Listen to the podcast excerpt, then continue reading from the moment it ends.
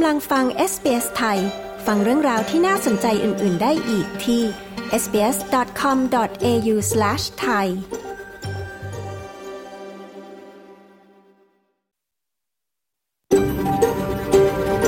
SBS A world of difference You're with SBS Thai on mobile, online and on radio คุณกำลังฟัง SBS ไทยทางโทรศัพท์มือถือ ออนไลน์ และวิทยุ เราขอรำลึกถึงเจ้าของดั้งเดิมของดินแดนที่เรากำลังออกอากาศในวันนี้ SBS ไทยขอแสดงความเคารพต่อชาววอรันจูรี วอยเวอรัง จากชาติคูลิน และต่อผู้อาวุโสทั้งในอดีตและปัจจุบัน แล้วเราอยัางตระหนักถึงเจ้าของดั้งเดิมจากดินแดนชาวออบริจิน และชาวเกาะช่องแคบทอร์เรส ทั่วประเทศ ที่คุณกำลังรับฟังเราในวันนี้ด้วย ขอต้อนรับคุณผู้ฟังทุกท่านเข้าสู่รายการ s อ s ไทย ประจำวันจันทร์ที่ 5 กุมภาพันธ์ 2567 ค่ะ คุณอยู่กับดิฉัน ชยดาพาวนะคะ วันนี้เรามีเรื่องราวที่น่าสนใจมากมาย จะมีเรื่องอะไรบ้างนั้น ไปฟังตัวอย่างกันก่อนค่ะ Particularly in remote Australia, what we saw was the, the highest rates of bulk billing, but also the highest rates of out of pocket expenses. And what that was showing was that really across the whole patient cohort, โครงการเพิ่มแรงจูงใจในการไปพบแพทย์ โดยไม่ต้องเสียค่าใช้จ่ายหรือบัคบิลทำให้มีจำนวนผู้ป่วยไปพบแพทย์มากขึ้น แต่ทำไมยังมีคนที่ไม่สามารถไปพบแพทย์ เนื่องจากมีค่าใช้จ่ายเพิ่มเติม เป็นจำนวนมากด้วย เรื่องนี้จะเป็นอย่างไรต้องติดตามนะคะการหย่าโดยทั่วไปสามารถที่จะทำได้ออนไลน์ โดยเข้าไป sign in ไปเปิด account ที่ Commonwealth Court Portal ซึ่งถ้าใครมีประสบการณ์ในการใช้ account ของ Immigration ในการสมัครวีซ่ามันก็จะคล้ายๆกัน ช่วงพูดคุยในวันนี้ค่ะ คุณปริตาเพชรพิพัฒน์ทนายความด้านกฎหมายครอบครัวจากรัฐนิวเซาท์เวลส์จะมาอธิบายข้อกฎหมายและขั้นตอนเบื้องต้นสำหรับผู้ที่ต้องการหย่าร้าง พร้อมให้ข้อมูลว่าจะขอความช่วยเหลือทางกฎหมายได้จากที่ไหนค่ะ อย่าพลาดนะคะสำหรับช่วงนี้ค่ะ ไปฟังข่าวและสถานการณ์ประจำวันกันก่อนค่ะ ไฟป่าในชิลีฆ่าชีวิตผู้คน 64 ราย ผู้นำชิลีเผยอาจพบผู้เสียชีวิตเพิ่ม โพล่าสุดพบชาวออสเตรเลียส่วนใหญ่สนับสนุนการเปลี่ยนแปลง แผนลดภาษีขั้นที่ 3 นายกเศรษฐามองจีนชิงกางเกงช้างไปผลิตขายเป็นบทเรียนให้ไทยแก้ไขเรื่องลิขสิทธิ์ ติดตามสรุปข่าวรอบวันจาก SBS ไทย 5 กุมภาพันธ์ 2567 กับดิฉัน ปริสุทธ์สดใสค่ะ ประธานาธิบดีแกเบรียลโบริกของชิลีกล่าวว่า สิ่งที่ต้องทำอันดับแรกของเขาคือการช่วยชีวิตประชาชน ขณะทางการชิลีกำลังรับมือกับไฟป่ากว่า 90 จุด ซึ่งฆ่าชีวิตผู้คนไปแล้ว 64 ราย ไฟป่ากำลังลุกลามไปยังเมืองริมชายฝั่งทะเล วินยาเดลมา และวาลพาเรอิโซซึ่งเป็นเมืองที่ได้รับความนิยมจากนักท่องเที่ยว และเป็นพื้นที่ที่มีชาวชิลีอาศัยอยู่กว่า 1 ล้านคนประประธานาธิบดีบอริกได้ประกาศวันไว้อาลัยสองวันเริ่มตั้งแต่วันนี้ และกล่าวว่าอาจมีข่าวร้ายยิ่งกว่านี้ เนื่องจากยังคงมีผู้คนสูญหายอีกหลายร้อยคน ที่ออสเตรเลียนั้นโพลสำรวจความคิดเห็นประชาชนพบว่าผู้มีสิทธิ์ออกเสียงเลือกตั้งสนับสนุนการตัดสินใจของรัฐบาลในการเปลี่ยนแปลง การตัดลดภาษีขั้นที่ 3 ซึ่งจะลดผลประโยชน์ทางภาษีลงครึ่งหนึ่งสำหรับผู้มีรายได้สูง และลดภาษีให้มากขึ้น แก่ครัวเรือนที่มีรายได้น้อยและปานกลาง ผลโพลล่าสุดของ Newspoll เผยว่าผู้มีสิทธิ์เลือกตั้ง 62%เชื่อว่านายกรัฐมนตรีแอนโทนีอัลบานิซีตัดสินใจได้ถูกต้อง ในการปรับเปลี่ยนการตัดลดภาษีระยะที่ 3 แม้ว่าจะมีเพียง 38%เท่านั้นที่บอกว่าพวกเขาจะได้รับประโยชน์มากขึ้นจากการปรับเปลี่ยนแผนนี้ก็ตาม ด้านรัฐมนตรีคลังของสหพันธรัฐจิมชาลเมอร์ส เตรียมเสนอกฎหมายเพื่อแก้ไขการเปลี่ยนแปลงด้านภาษีนี้เข้าสู่รัฐสภา เมื่อสมัยประชุมรัฐสภาเริ่มขึ้นอีกครั้งในวันพรุ่งนี้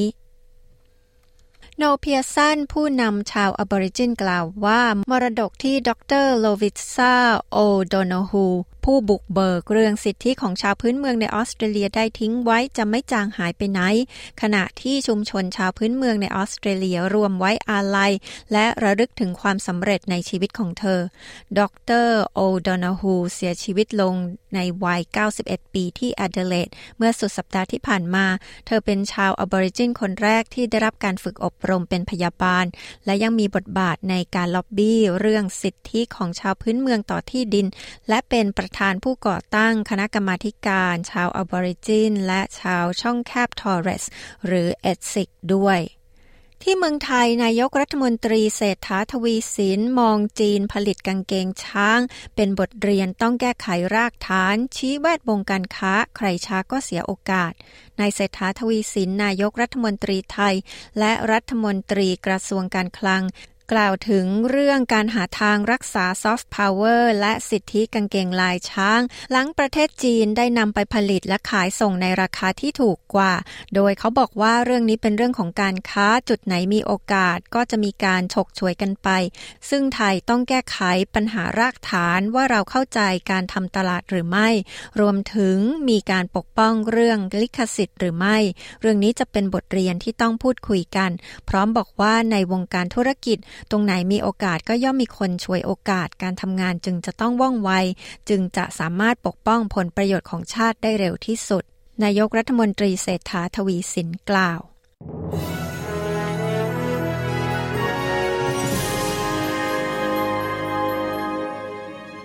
ช่วงนี้มาดูอัตราแลกเปลี่ยนเงินตราระหว่างประเทศกันนะคะ 1 ดอลลาร์สหรัฐแลกเป็นเงินไทยได้ 34 บาท 87 สตางค์ 1 ดอลลาร์ออสเตรเลียแลกเป็นเงินไทยได้ 23 บาท 43 สตางค์ และ 1 ดอลลาร์ออสเตรเลียแลกเป็นเงินดอลลาร์สหรัฐได้ 67 เซนต์ค่ะ พยากรณ์อากาศทั่วฟ้าออสเตรเลียในวันอังคารที่ 6 กุมภาพันธ์ วันพรุ่งนี้ ที่เพิร์ธพรุ่งนี้จะมีแดดจ้าอุณหภูมิสูงสุด 32 องศาเซลเซียสแอดิเลดท้องฟ้าจะเริ่มใสขึ้นอุณหภูมิสูงสุด 25 องศา เมลเบิร์น ท้องฟ้าจะมีเมฆบางส่วน อุณหภูมิสูงสุด 21 องศา โฮบาร์ตอาจมีฝนโปรยอุณหภูมิสูงสุด 21 องศา แคนเบราจะมีฝนและอาจตกหนัก อุณหภูมิสูงสุด 26 องศา ซิดนีย์จะมีฝนและลมแรงอุณหภูมิสูงสุด 28 องศา บริสเบน ท้องฟ้าจะมีเมฆบางส่วน อุณหภูมิสูงสุด 33 องศา ดาวิน พรุ่งนี้จะมีแดดจ้า อุณหภูมิสูงสุด 33 องศาเซลเซียสค่ะ ทั้งหมดนี้คือสรุปข่าวรอบวันจากเอสเปสไทย จันทร์ที่ 5 กุมภาพันธ์ พุทธศักราช 2567 ดิฉัน ปริสุทธ์สดใส รายงานค่ะ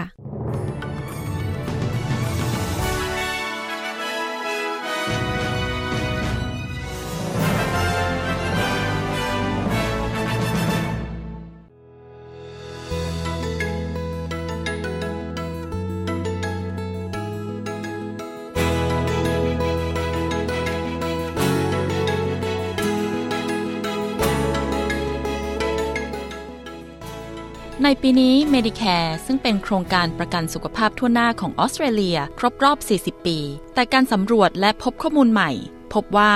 มีผู้ป่วยหลีกเลี่ยงกันไปพบแพทย์มากขึ้นเรื่อยๆ เนื่องจากมีค่าใช้จ่ายสูงในการไปพบแพทย์แต่ละครั้ง ด้านรัฐบาลชี้ว่า โครงการเพิ่มแรงจูงใจ ในการไปพบแพทย์ฟรี โดยไม่ต้องเสียค่าใช้จ่าย หรือบัคบิลที่เกิดขึ้นปลายปีที่แล้วทำให้ผู้คนไปพบแพทย์มากขึ้นถึง 3 เท่า ฟังรายงานเรื่องนี้โดยคุณริเบคก้า คามิเออร์แซก และคุณซาร่า โทเมฟสกา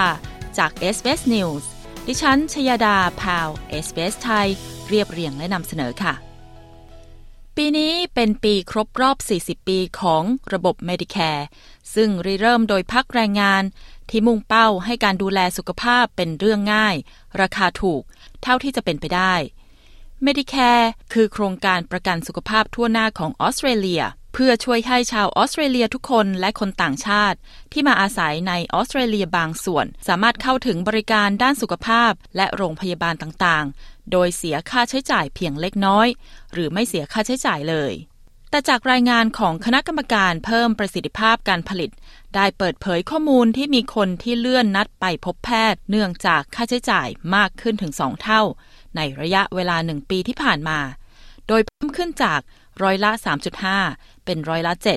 รัฐมนตรีกระทรวงสาธารณสุขมาร์คบัตเลอร์อ้างว่าประเด็นดังกล่าวมีผลลัพธ์กระเตื้องขึ้น ตั้งแต่รัฐบาลริเริ่มโครงการเพิ่มแรงจูงใจในการไปพบแพทย์ฟรี รัฐมนตรีบัตเลอร์ชี้ว่า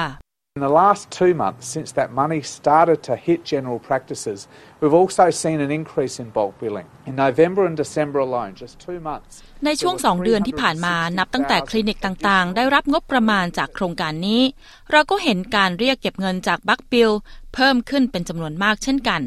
จะเห็นว่าในเดือนพฤศจิกายนและธันวาคมเพียง2เดือน ก็มีการไปพบแพทย์ฟรี เพิ่มขึ้นถึง 360,000 ครั้ง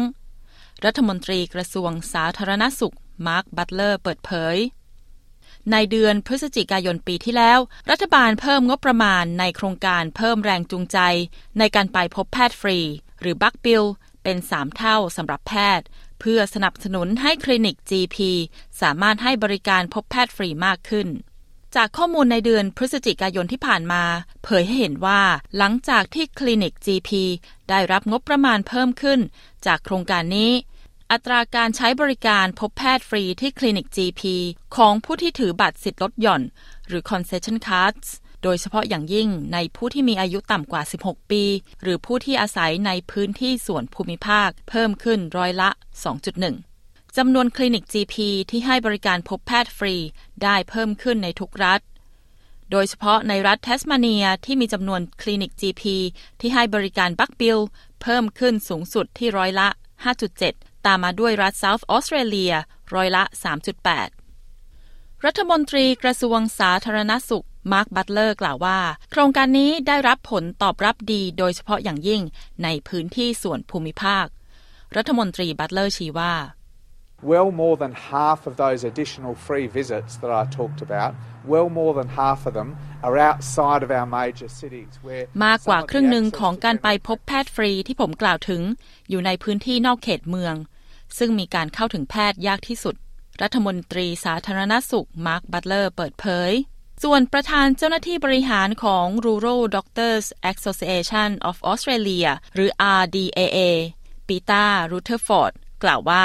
โครงการจูงใจดังกล่าว จะช่วยชะลอค่าใช้จ่ายเพิ่มเติม ในการนัดหมายแพทย์สำหรับผู้ที่อาศัยอยู่ในพื้นที่ชนบทคุณรุทฟอร์ดกล่าวว่า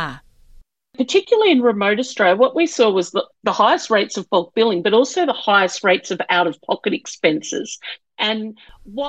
โดยเฉพาะอย่างยิ่งในพื้นที่ห่างไกลของออสเตรเลีย เราเห็นอัตราเพิ่มขึ้นของการใช้บริการบัคบิล และยังมีการเพิ่มขึ้นของค่าใช้จ่ายเพิ่มเติมที่ประชาชนต้องจ่ายเองด้วย อย่างไรก็ตามมันจำเป็นจะต้องมีความสมดุลระหว่างค่าใช้จ่ายที่ต้องออกเอง และงบประมาณการไปพบแพทย์ฟรี เพื่อให้แน่ใจว่าคลินิก GP จะดำเนินการบริการต่อไปได้ โครงการจูงใจในการไปพบแพทย์ฟรีโดยไม่เสียค่าใช้จ่ายที่เพิ่มขึ้น 3 เท่า จะช่วยชะลอการเสียค่าใช้จ่ายเพิ่มเติมของประชาชน คุณปีตารูทูฟอร์ดเปิดเผย จากข้อมูลของแพทยสภาแห่งออสเตรเลีย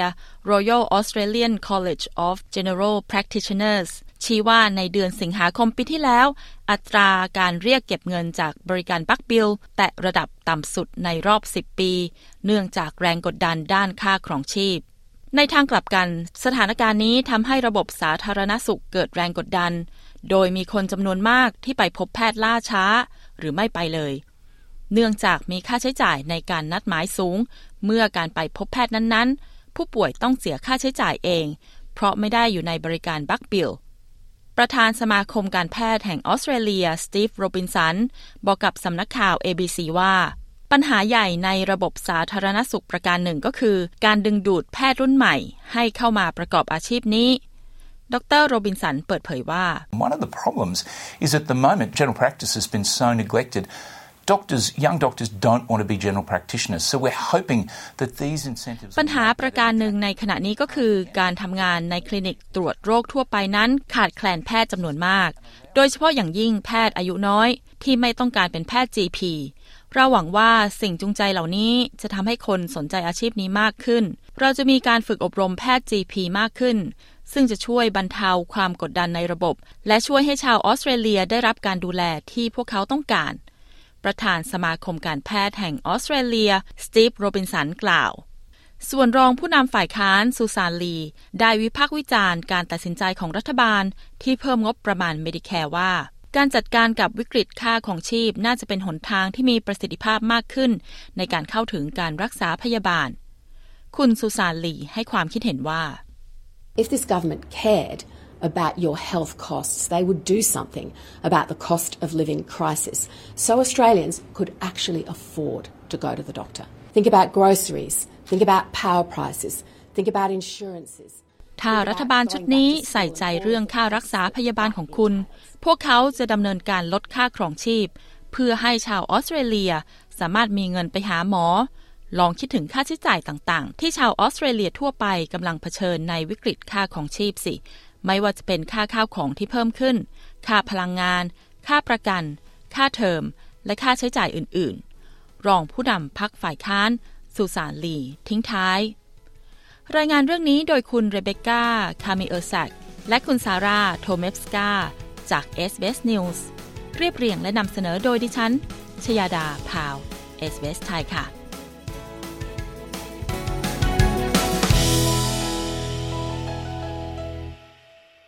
คุณกำลังอยู่กับ SBS ไทย คุณกำลังฟังรายการ s อ s ไทยกับดิฉัน ชยดาพาวค่ะ ช่วงหน้านะคะมาเรียนภาษาอังกฤษกับ s อ s Learn English ตอนที่ 47 เกี่ยวกับการสนทนาภาษาอังกฤษเรื่องการเดินป่า แล้วก็ยังมีเกร็ดความรู้ เกี่ยวกับการเดินป่าอย่างไรให้สนุกและปลอดภัย อย่าพลาดนะคะ แต่ช่วงนี้ค่ะเรามาฟังรายงานข่าวสายตรงจากเมืองไทย กับคุณชาดาสมบูรณ์ผลค่ะ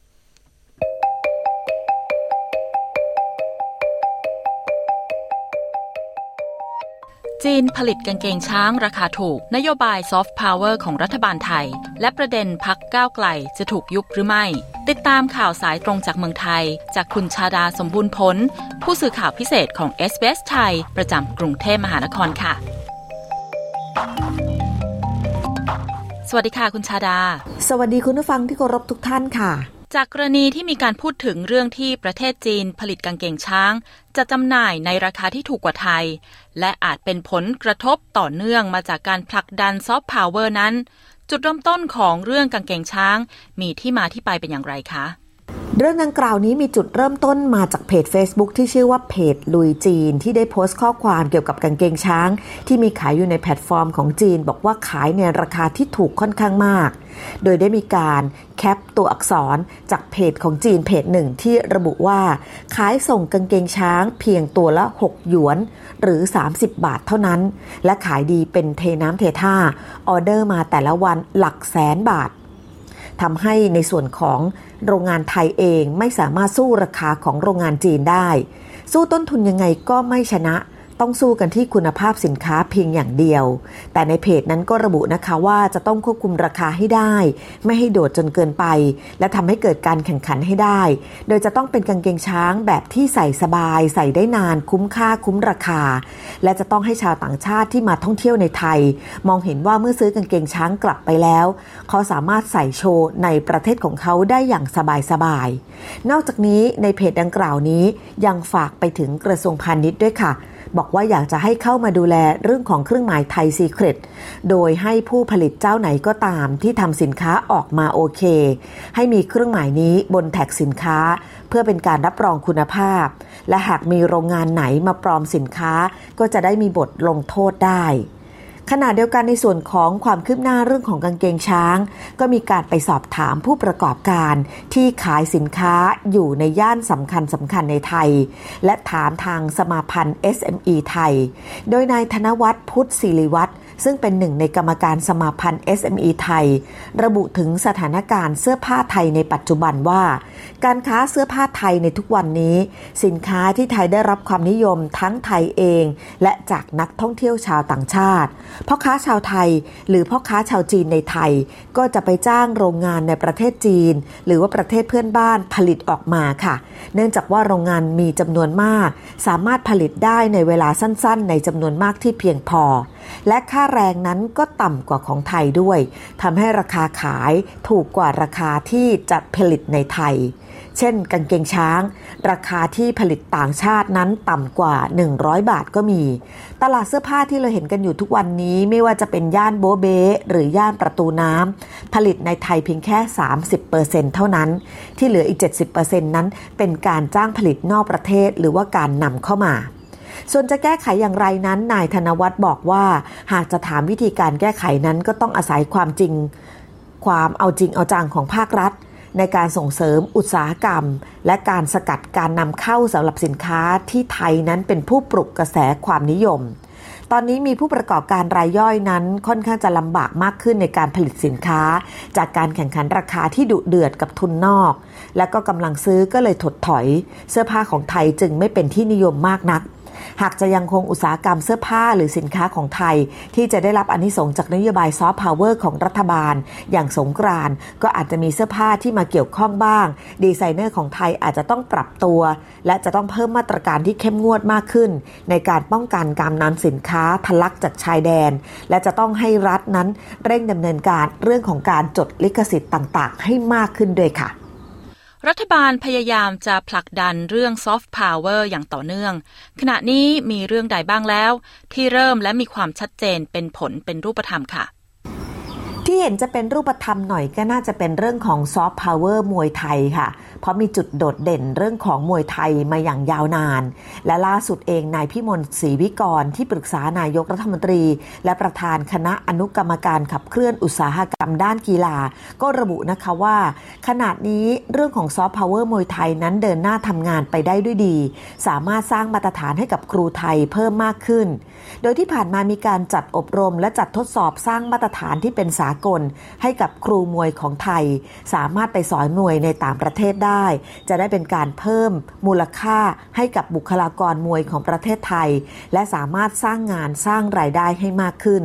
โดยภายในเดือนมีนาคมนี้การกีฬาแห่งประเทศไทย จะเปิดศูนย์ทดสอบที่ได้มาตรฐานมากยิ่งขึ้น และเป็นจะรองรับมวยไทยที่ขยายประกอบทั่วกันทั้งครอบคลุมทั้งประเทศ โดยจะขยายศูนย์มวยไทยให้ครอบคลุมเป็นศูนย์ที่สามารถออกใบรับรอง certificate ได้จากภาครัฐ ทั้งเชียงใหม่ สงขลา นครราชสีมา ชนบุรี และกรุงเทพมหานคร และจะมีศูนย์กลางที่จะจัดส่งครูมวยของไทยไปสอนยังต่างประเทศ หรือถ้านักท่องเที่ยวชาวต่างชาติสนใจจะมาเรียนกับครูมวย ก็จะมีศูนย์บอกกล่าวว่า ศูนย์ไหนได้มาตรฐานที่สุด นอกจากนี้ที่เห็นเป็นรูปธรรมอีกหนึ่งอย่างก็คือ ในเดือนเมษายนนี้ค่ะ จะมีการส่งครูมวยไทยที่ได้รับใบรับรองมาตรฐานจากภาครัฐ ทั้งผู้หญิงและผู้ชายจำนวน 8 คน ไปสอนมวยไทยให้กับกองทัพของชาวซาอุดีอาระเบีย และสอนมวยไทยให้กับนักกีฬามวยทีมชาติไทยของซาอุดีอาระเบีย ทั้งหมดเป็นการร้องขอตามคำผ่านของทางสถานทูตไทยในเมืองริยาด ซึ่งก็นับว่าเป็นการส่งเสริมการเผยแพร่วัฒนธรรมสู่สากล และก็ผลผลพวงของซอฟต์พาวเวอร์ที่ช่วยสร้างงานสร้างไรายได้ให้กับครูมวยไทย โดยครูมวยไทยแต่ละคนถ้าสอนอยู่ในประเทศไทย จะได้ค่าสอนในหลักหมื่น ตั้งแต่ 30,000 40,000 50,000 60,000 แต่ถ้าเกิดว่าได้รับการจ้างงานไปอยู่ยังต่างประเทศ ก็จะได้รับค่าสอนตั้งแต่ 80,000 บาทไปจนถึง 1 0 0 0 0แบาทต่อเดือน ซึ่งก็ขึ้นอยู่กับประสบการณ์และผลงานของครูมวยแต่ละคน นั่นเป็นการผลักดันซอฟต์พาวเวอร์หนึ่งที่รัฐบาลมองว่านี่จะเห็นผลเป็นรูปธรรม และเร็วๆนี้จะเปิดการสอนมวยโดยอินฟลูเอนเซอร์ชื่อดัง ที่เป็นนักมวยระดับโลก และส่งไปจัดการสอนมวยเป็นรายวัน 1 วันจัดการสอนอาจจะในแถบยุโรป หรือแถบต่างตะวันออกกลาง และหลังจากนั้นจัดการรับประทานอาหารร่วมกันที่เผยแพร่อาหารไทยสู่สายตาชาวโลกเพิ่มเติม ซึ่งคาดว่าอีเวนต์ลักษณะนี้จะจัดขึ้นเป็นระยะ และน่าจะได้รับการตอบรับอย่างดี นอกจากส่งเสริมซอฟต์พาวเวอร์มวยไทยแล้ว ก็ยังส่งเสริมเรื่องของอาหารไทยสู่ต่างแดนด้วยค่ะ มาติดตามเรื่องทางการเมืองกันบ้างนะคะ นอกจากแกนนำพรรคก้าวไกลที่กำลังเจอวิบากกรรมทางการเมือง และยังไม่รู้ว่าอนาคตจะถูกยุบพรรคหรือไม่ ในส่วนของแกนนำอดีตพรรคอนาคตใหม่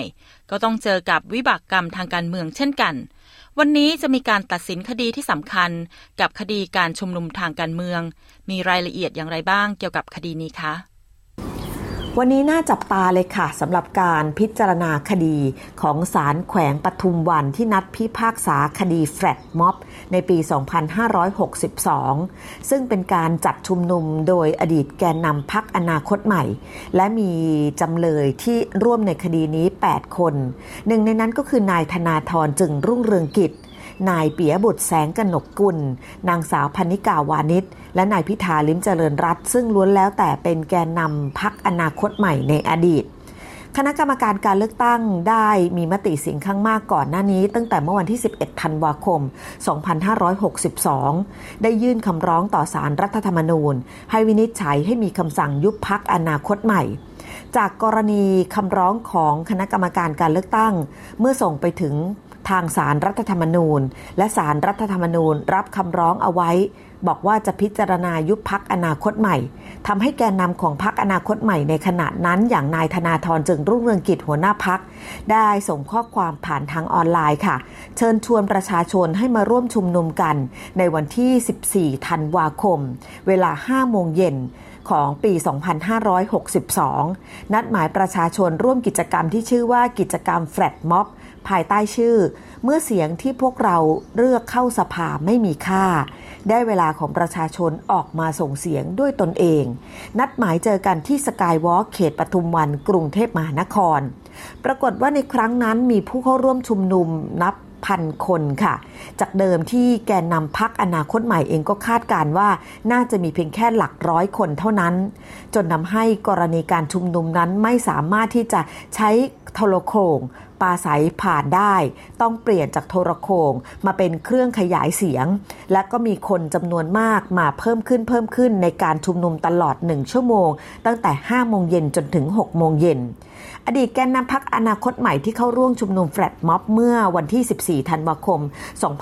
2562 ก็เลยถูกพนักงานอายการสำนักงานอายการคดีพิเศษฝ่ายคดีศาลแขวง 6 ยื่นฟ้องต่อศาลแขวงปทุมวัน เมื่อวันที่ 29 ตุลาคม 2563 ในข้อหาร่วมกันเป็นผู้จัดชุมนุมสาธารณะ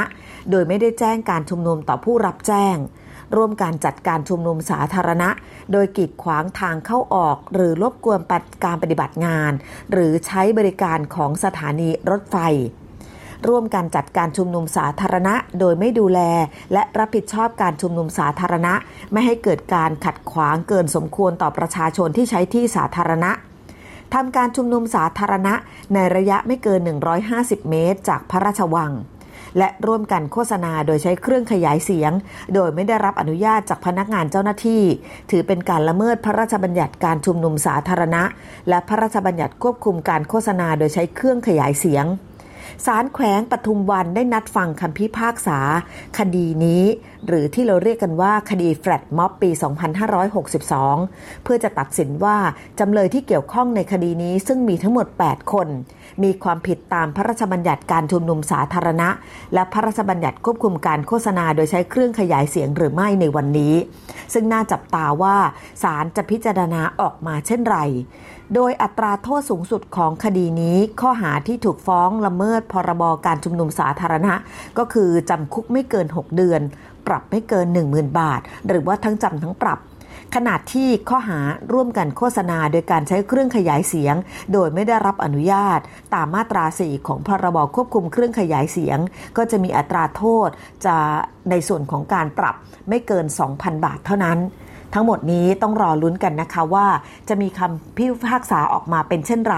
ซึ่งก็จะคบกระทบกับในส่วนของอดีตแกนนำพักอนาคตใหม่ แล้วก็ในส่วนของนายพิธาลิมเจริญรัตที่เกี่ยวข้องกับพักก้าวไกลในขณะนี้ด้วย แต่อย่างไรก็ตามโทษที่เกิดขึ้นก็คือจะไม่หนักมากนัก ถ้าเทียบแล้วกับคดีอื่นๆ แต่อาจจะขยายผลไปสู่การชุมนุมทางการเมืองอื่น ๆ ที่จะเกิดขึ้นในอนาคตได้ค่ะ ดิฉันชาดาสมบูรณ์ผล รายงานข่าวสำหรับ SBS ไทย รายงานจากกรุงเทพมหานครค่ะ คุณอยู่กับรายการ s อ s ไทยกับดิฉันชยาดาพาวนะคะ คุณผู้ฟังคะ รายการ s อ s ไทยได้เปลี่ยนเวลาออกอากาศ คุณสามารถฟังรายการสดของเราได้ในวันจันทร์และวันพฤหัสบดี เวลา 14 นาฬิกาที่ช่อง s อ s 3และสามารถฟังซ้ำได้ในเวลา 22 นาฬิกาที่ช่อง s อ s 2ค่ะ ช่วงหน้านะคะเราจะไปฟังสัมภาษณ์ คุณปริตาเพชรพิพัฒน์ทนายความจากรัฐนิวเซาท์เวลส์จะมาอธิบายข้อกฎหมายและขั้นตอนเบื้องต้น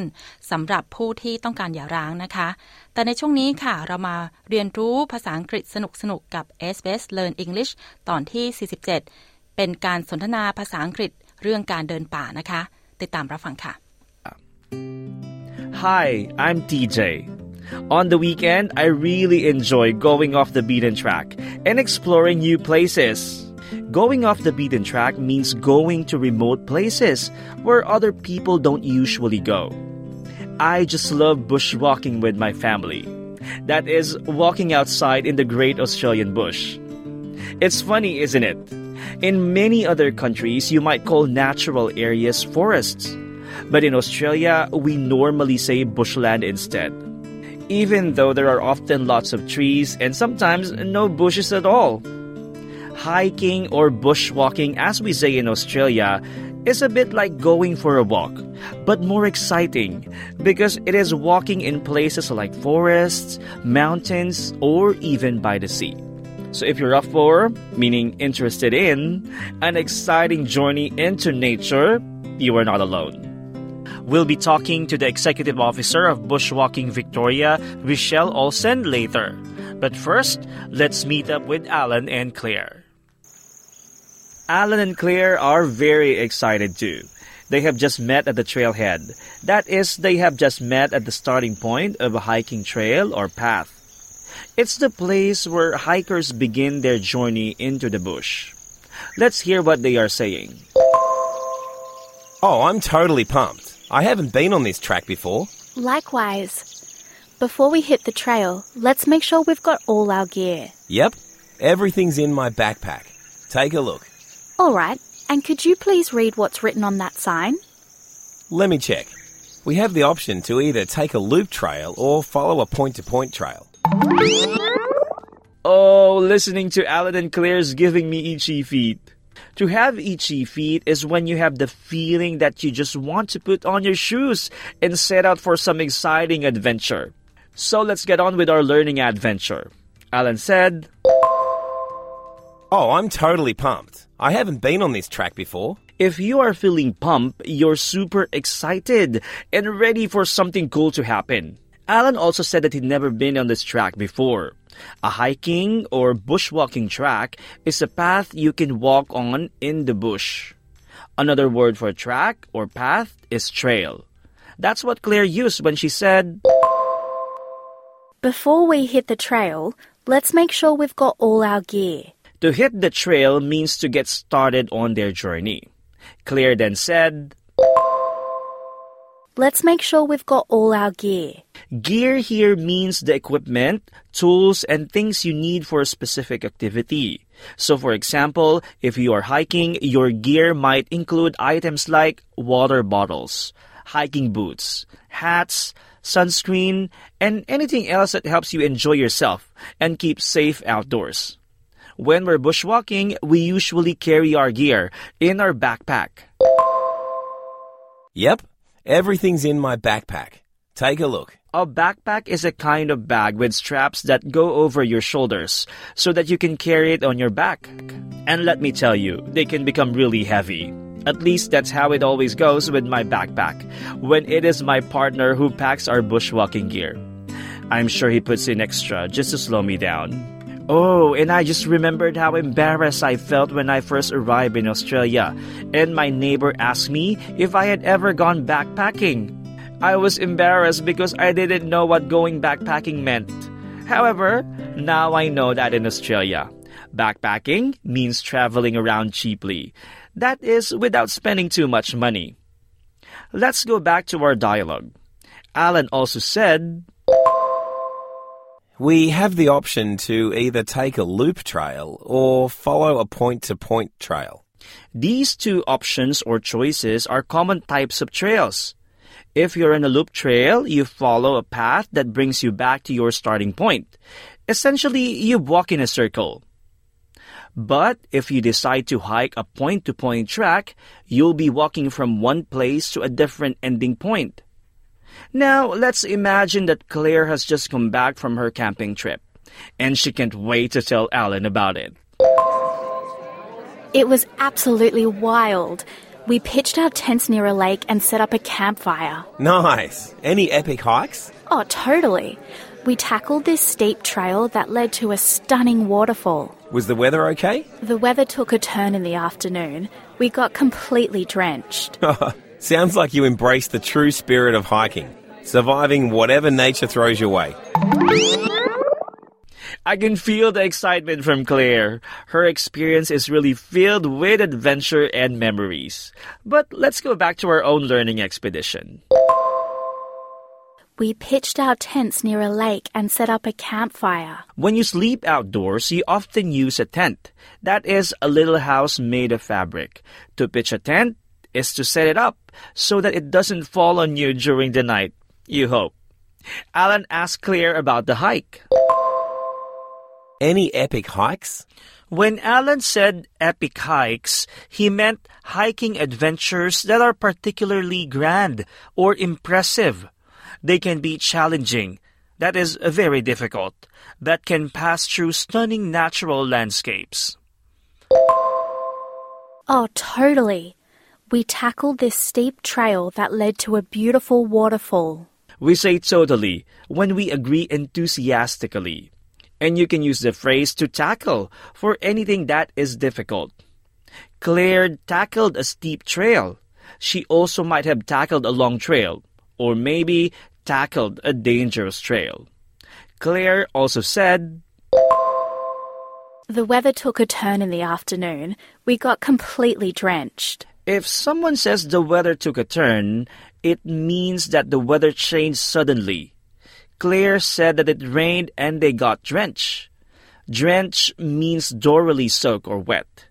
The other day, I got drenched on my way to work because I forgot my umbrella, and I won't do that again.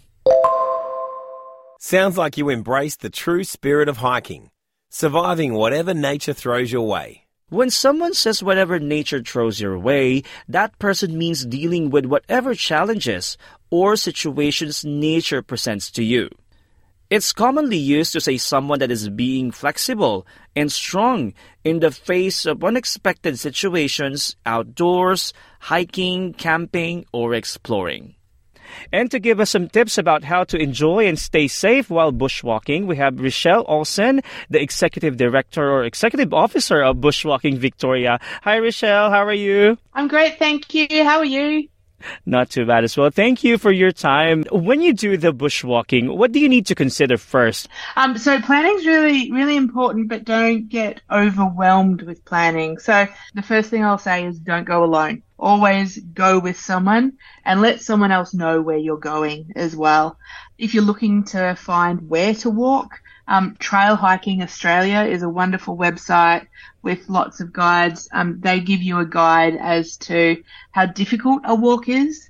Um, so you can go, okay, I feel like I'm a real beginner. I want to find beginner walks. So you want you want to find those rated as beginner walks. Pick destinations that um, might be fun for you. So waterfalls, bird watching, things like that. Um, think about things like the weather. So so think about that and where you're going and what you're going to wear. Consider if it's in the, if it's summer and bushfires. Have a think about that. And gear in case of emergencies. Always take plenty of water. Um, and I always have um, I always have a snack stash in the bottom of my pack just in case uh, the uh, the urge to snack comes along. And also a really good tip is know how to use your Google Maps and download your offline map. Have you seen the program Great Australian Walks by SBS? Yeah, and and that's wonderful. I love how she showcases um, various walks. Um, recently, I, I think it may have been last week, the week before, she did um, part of the Goldfields track out near Castlemaine, and I've done that part, and it was it was so good to see that. But um, just showcasing the track, but all the things that you can use the track to go see as well, and it was just a it's a really holistic um, experience of walking, and it's not and it's not just about walking and head down and just get it done. It's like experience the lot. Thank you so much, Rochelle, for um, uh, giving us your time, uh, for um, uh, giving us some more tips about staying safe and having fun while bushwalking. Thank you so much. No worries. Thanks, TJ. Let's practice. See if you remember the meaning before hearing the answer. What does it mean to hit the trail?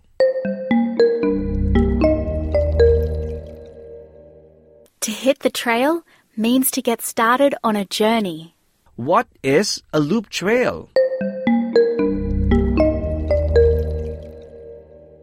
A loop trail is a type of walking trail that starts and ends at the same point, forming a complete loop or circuit. Let's repeat after Alan and Claire the phrases we can use when talking about bushwalking. I'm going off the beaten track. Before we hit the trail, let's make sure we've got all our gear. Let's hike a loop trail. Let's follow a point to point trail. “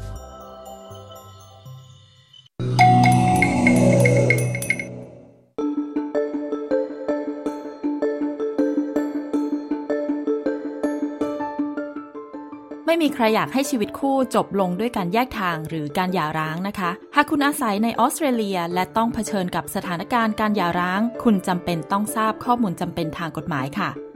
คุณปริตาเพชรพิพัฒน์หรือคุณหมวยนะคะ ทนายความคนไทยจากรัฐนิวเซาท์เวลส์จะมาพูดคุยแล้วก็ให้ข้อมูลเบื้องต้น ว่าคุณสามารถดำเนินการหย่าร้างได้อย่างไร รวมถึงขั้นตอนวางแผนสิทธิ์เลี้ยงดูลูก และการแบ่งทรัพย์สมบัติ ดิฉันชญาดาพาวเวลล์ SBS ไทย มีรายงานค่ะ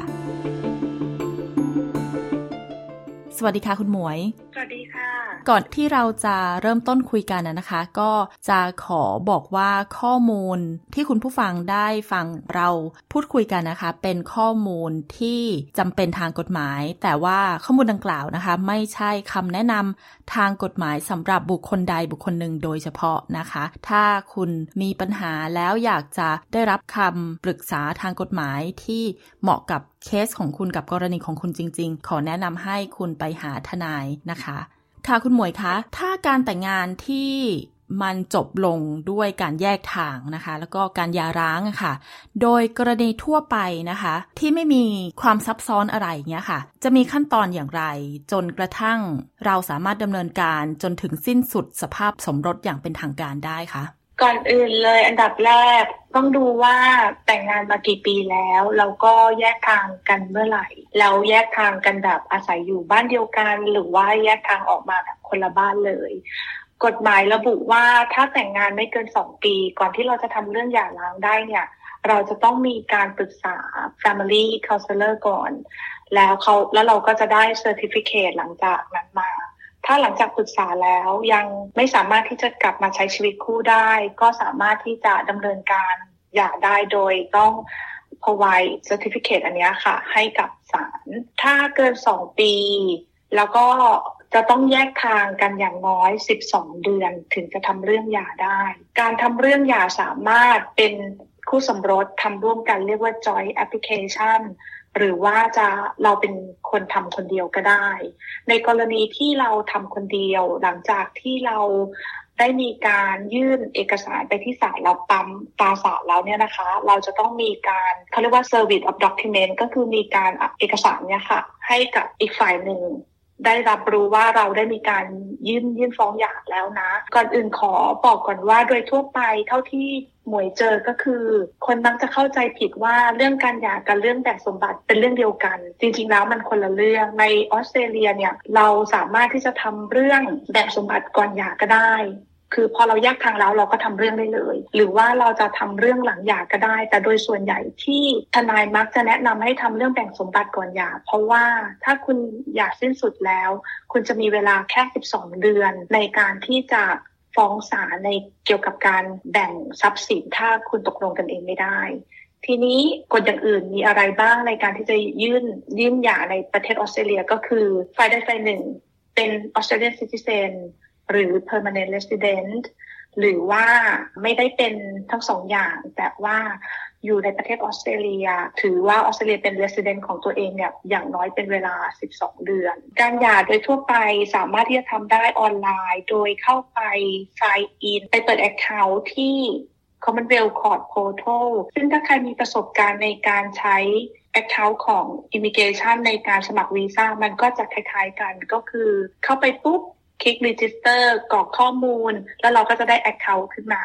หน้าแรกเราก็แค่ไปคลิกตรงที่ทางด้านซ้ายมือค่ะ จะมีคำว่า start a file เราก็เข้าไปคลิก แล้วก็คลิก next ไปเรื่อยๆ ก็จะมีให้เลือกว่า application for divorce หลังจากนั้นก็จะมีฟอร์มออนไลน์ให้เรากรอก เป็นข้อมูลของเรา แล้วก็ฝั่งตรงข้าม เช่น ชื่ออะไรที่อยู่เบอร์โทรศัพท์ อาชีพมีลูกไหม แล้วก็ arrangement ที่เกี่ยวกับลูก เช่น ทางด้าน school ทางด้านสุขภาพ ทางด้านการเงินหรืออะไรเงี้ยมีมีรายละเอียดในการดูแลลูกยังไงเป็นต้น เอกสารที่ใช้ก็คือแน่นอนว่าต้องมี marriage certificate มีหลักฐานเกี่ยวกับการเป็น citizen หรือว่า PR หรือว่าอยู่ประเทศออสเตรเลียมาอย่างต่ำ12 เดือน แล้วก็เอกสารที่มา support ว่าเราได้มีการจัดการเกี่ยวกับลูกอย่างเหมาะสม ถ้าเรายื่นหย่าแต่ว่าศาลมองว่าคุณยังไม่ได้จัดการเรื่องลูกอย่างเหมาะสม เขาก็อาจจะไม่อนุญาตให้หย่าได้กรณีที่เขาบอกโอเค แล้วเขา make divorce order ปุ๊บยังไม่มีผลหย่า ทันทีจะมีผลหนึ่งเดือนกับหนึ่งวันหลังหลังจากวันที่ศาลออกคำสั่งว่าให้การหย่าว่าว่าอนุญาตให้หย่าได้ก็คือหนึ่งเดือนกับหนึ่งวัน หลังจากนั้นถึงจะเป็นคำสั่งสิ้นสุด พอหนึ่งเดือนกับหนึ่งวัน คุณถึงจะสามารถเข้าไปดาวน์โหลดอ่า divorce paper ค่ะ ทาง Commonwealth Court Portal ได้ สอบถามนิดนึงค่ะคุณหมวยว่า ตอนที่เราสมมติว่าไม่ได้เป็นทั้งสองฝ่ายที่ทำแอปพลิเคชัน divorce application นะนะคะค่ะสมมุติว่าเป็นแค่ฝ่ายใดฝ่ายหนึ่งแล้วส่งใบสมัครอันเนี้ยค่ะไปให้อีกฝ่ายหนึ่งเนี่ย สมมุติเขาได้รับนะคะ แต่ว่าเขาไม่ตอบกลับเหมือนกับว่าทำเป็นไม่รับรู้อย่างเงี้ยค่ะ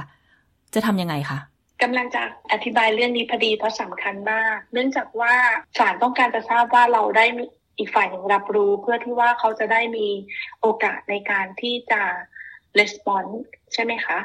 การ serve document เนี่ยทำได้ทั้งทางไปรษณีย์แล้วก็ทำได้ทั้งโดยให้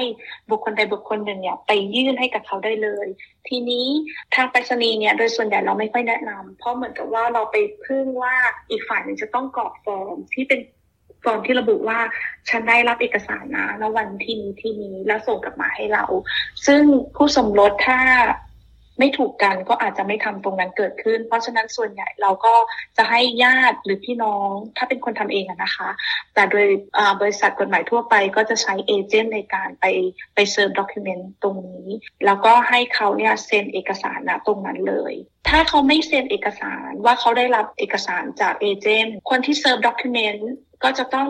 ในฟอร์มที่เขาเรียกว่า affidavit of service ซึ่งเป็นฟอร์มที่ระบุว่า ฉันชื่อนี้นะณวันนี้นะ ฉันไป serve document อะไรบ้างให้กับคนคนนี้นะ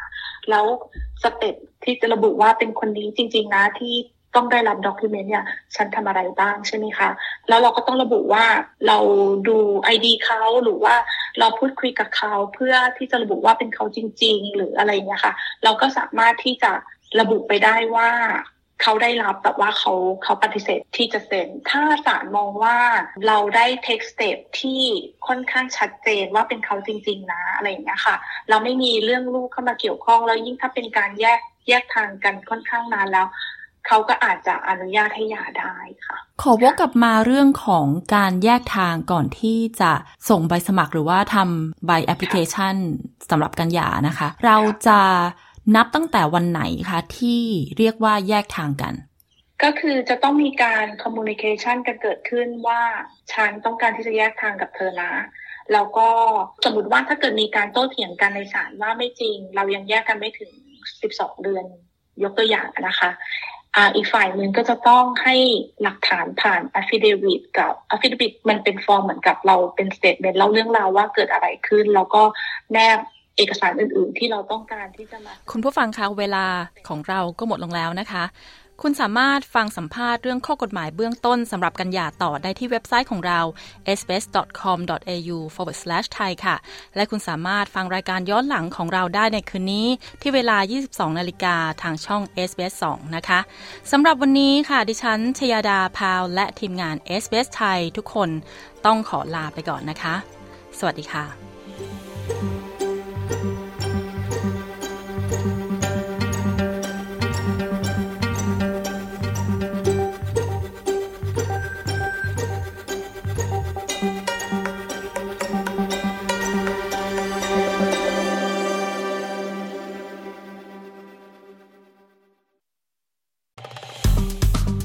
กดไลค์แชร์ และแสดงความเห็นไป follow SBS ไทยทาง Facebook